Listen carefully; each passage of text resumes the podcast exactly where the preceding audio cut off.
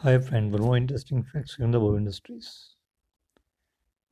Abhas Kumar Ganguly यानी किशोर कुमार जिन्होंने कभी भी गाने की ट्रेनिंग नहीं ली थी, लेकिन जब भी उन्होंने किसी ट्रेंड सिंगर के साथ, यानी रफ़ी साहब के साथ लता जी के साथ, आशा जी के साथ, या कि और किसी सिंगर के साथ कोई ड्यूट गाया तो एट्टी परसेंट आवाज़ उन्हीं की नोटिस की जाती थी। ये एक फैक्ट है। क्या आप जानते हैं? Thank you.